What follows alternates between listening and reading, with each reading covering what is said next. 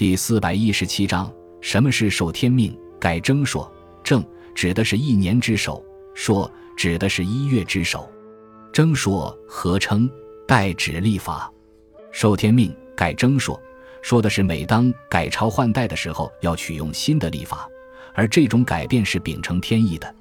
礼记·大传》记载：立权度量，考文章，改征朔，易服色，书徽号，易器械，别衣服。此其所得与民变革者也，讲的是历朝之初新王所要进行的一系列改革内容，改征朔是其中之一。孔颖达著书说：“改征朔者，正为年始，朔为月初，言王者得政，是从我始改故用心，随寅丑子所见也。